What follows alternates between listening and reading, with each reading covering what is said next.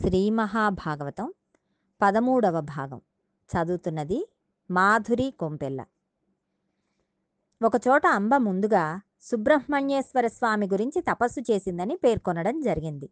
స్కందుడు ప్రత్యక్షమై ఏమి నీ కోరిక? అని అడిగాడు. అప్పుడు ఆమె భీష్ముణ్ణి నిగ్రహించాలి అని చెప్పింది. ఆయన అది నేను చెప్పలేను. భీష్ముడికి వరం ఉంది. చేతిలో ధనస్సు ఉండగా ఆయన్ని ఎవ్వరూ చంపలేరు. పైగా ఆయన మహాధర్మజ్ఞుడు. అందుకని నేను నీకొక పుష్పమాలను ఇస్తాను. ఈ పుష్పమాల మెడలో వేసుకుని ఎవరు యుద్ధం చేస్తే వారు భీష్ముడి మీద గెలుస్తారు అని ఆమెకు ఒక పుష్పమాలను ఇచ్చాడు. మెడలో ఈ పుష్పమాల వేసుకుని భీష్ముడితో యుద్ధం చేయమని ఆమె ఎందరో రాజులను అడిగింది. అప్పుడు వాళ్ళు మహాధర్మాత్ముడైన భీష్మునితో మేము ఎందుకు యుద్ధం చేయాలి? ఆయన్ని ఎందుకు సంహరించాలి? ఆ మాలను మేము వేసుకోము ఆయనతో యుద్ధం చేయము అన్నారు. అప్పుడు ఆమె ఆ మాలను ద్రుపదరాజు గారి ఇంటి రాజద్వారం మీద వేసి మళ్ళీ తపస్సు చేసింది. ఈసారి రుద్రుడు ప్రత్యక్షమయ్యాడు. ఏమి కావాలి అని అడిగాడు. అంటే భీష్ముణ్ణి సంహరించాలి అంది. అప్పుడు రుద్రుడు నీకు ఈ జన్మలో ఆ కోరిక తీరదు. వచ్చే జన్మలో నీ కోరిక తీరుతుంది. కాబట్టి నీ శరీరం విడిచిపెట్టి వేరే జన్మ తీసుకోవలసింది అని చెప్పాడు. అప్పుడు ఆమె యోగాగ్నిలో శరీరమును వదిలివేసి మరల పుట్టింది. ఆమె స్త్రీగా జన్మించింది. ఆడదై పుడితే భీష్ముడు యుద్ధం చేయడు. అందుకని మగవాడిగా మారాలి. అందుకని మరల తపస్సు చేసి మగవానిగా మారింది. అందుకే శిఖండి అని పేరు పెట్టారు. ఎవరైనా ఎంతకీ వదిలిపెట్టకుండా ప్రాణం తీసేస్తున్నారనుకోండి అప్పుడు వీడెక్కడ దొరికాడరా నాకు శిఖండిలా అని అంటాం. శిఖండి వెనక అంత కథ ఉంది. శిఖండి ద్రుపదుని కుమారుడిగా జన్మించాడు. జన్మించి పెరిగి పెద్దవాడవుతున్నాడు. పాండవ పక్షంలో చేరాడు. మహానుభావుడు భీష్ముడు తన జీవితంలో ఎన్నో అగ్ని పరీక్షలను ఎదుర్కొన్నాడు. ఇంత కష్టపడి విచిత్రవీర్యునికి అంబికా అంబాలికలను ఇచ్చి వివాహం చేశాడు. వివాహమైన కొంతకాలమునకు విచిత్రవీర్యునికి క్షయవ్యాధి వచ్చి చచ్చిపోయాడు. అంబికా అంబాలిక విధవలు అయిపోయారు. వంశం ఆగిపోయింది.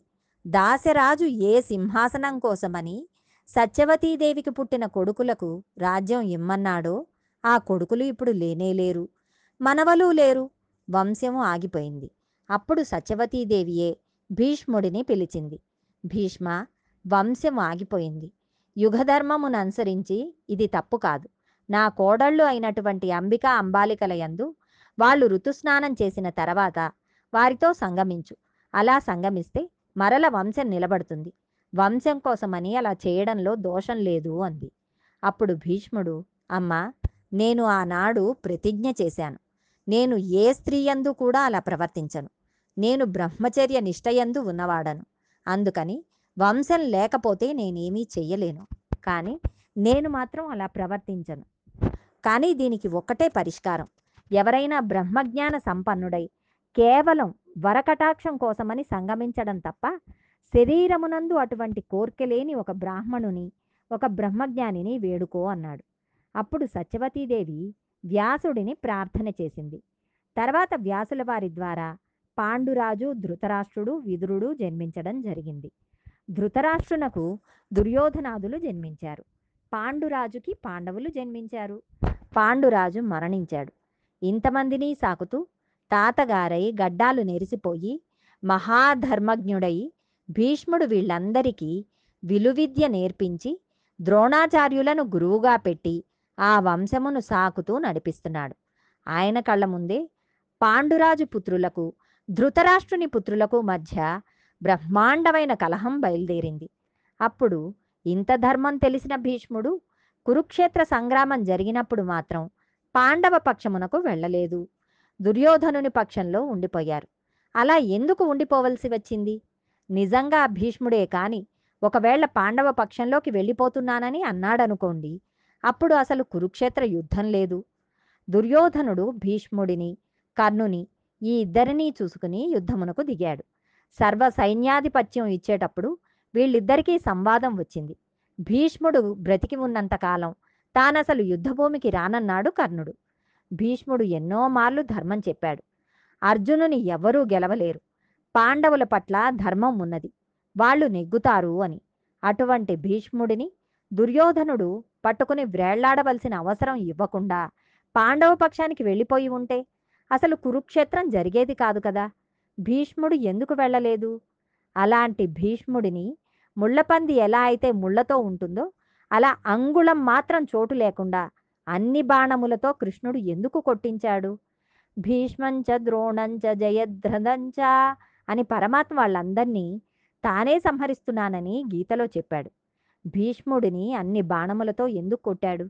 ఈ రెండు భీష్మాచార్యుల వారి జీవితమునకు సంబంధించి చాలా గహనమైన ప్రశ్నలు. అలా కొట్టడానికి ఒక కారణం ఉంది ప్రపంచంలో దేనికైనా ఆలంబనం ధర్మమే. భీష్ముడు తన జీవితం మొత్తం మీద ఒక్కసారే ధర్మం తప్పాడు. అది కూడా పూర్తిగా ధర్మం తప్పాడు అని చెప్పడం కూడా కుదరదు. ధర్మరాజుకి శకునికి మధ్య ద్యూత క్రీడ జరుగుతోంది. అలా జరుగుతున్నప్పుడు శకుని మధువును సేవించి ఉండడంలో మరిచిపోయి ముందు ధర్మరాజుని ఒడ్డాడు ధర్మరాజుని నిన్ను నీవు పణంగా పెట్టుకో అనిన తర్వాత ధర్మరాజు ఓడిపోయాడు. ఓడిపోయిన తర్వాత శకునికి గుర్తు వచ్చింది నీ భార్య ద్రౌపది ఉన్నది కదా ఆవిడని ఒడ్డు అన్నాడు. అప్పటికే ధర్మరాజు శకుని దాస్యంలోకి వెళ్ళిపోయాడు.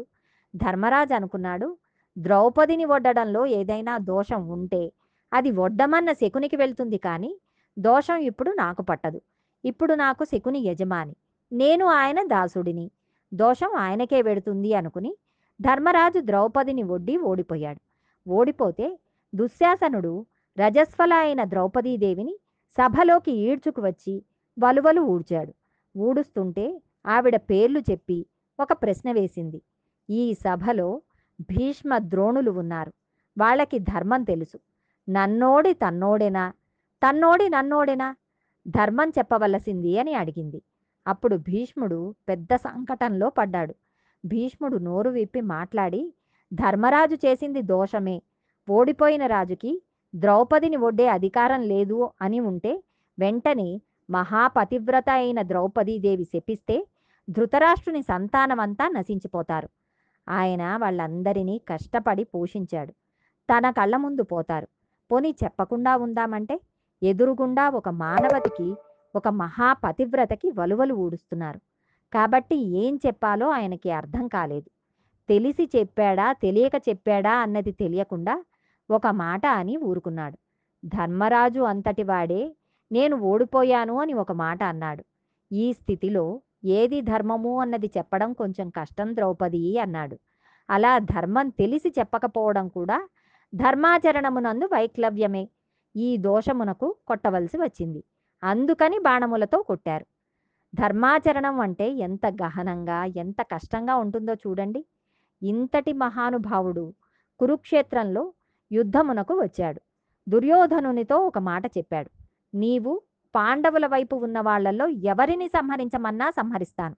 కానీ పాండవుల జోలికి మాత్రం వెళ్ళను అని అన్నాడు. యుద్ధభూమికి వచ్చిన తర్వాత భీష్ముడు సర్వ సైన్యాధిపతిగా నిలబడిన ధర్మరాజు తన కవచం విప్పేసి పాదుకలు విప్పేసి కాలినడకన వెళ్ళి పితామహ అని నమస్కరించాడు.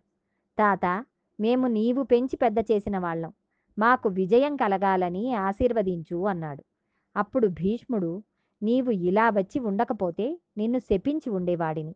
నీ గౌరవమునకు పొంగిపోయాను. మీ ఐదుగురి జోలికి రాను అన్నాడు. అప్పటికి మహానుభావుడు వృద్ధుడైపోయాడు.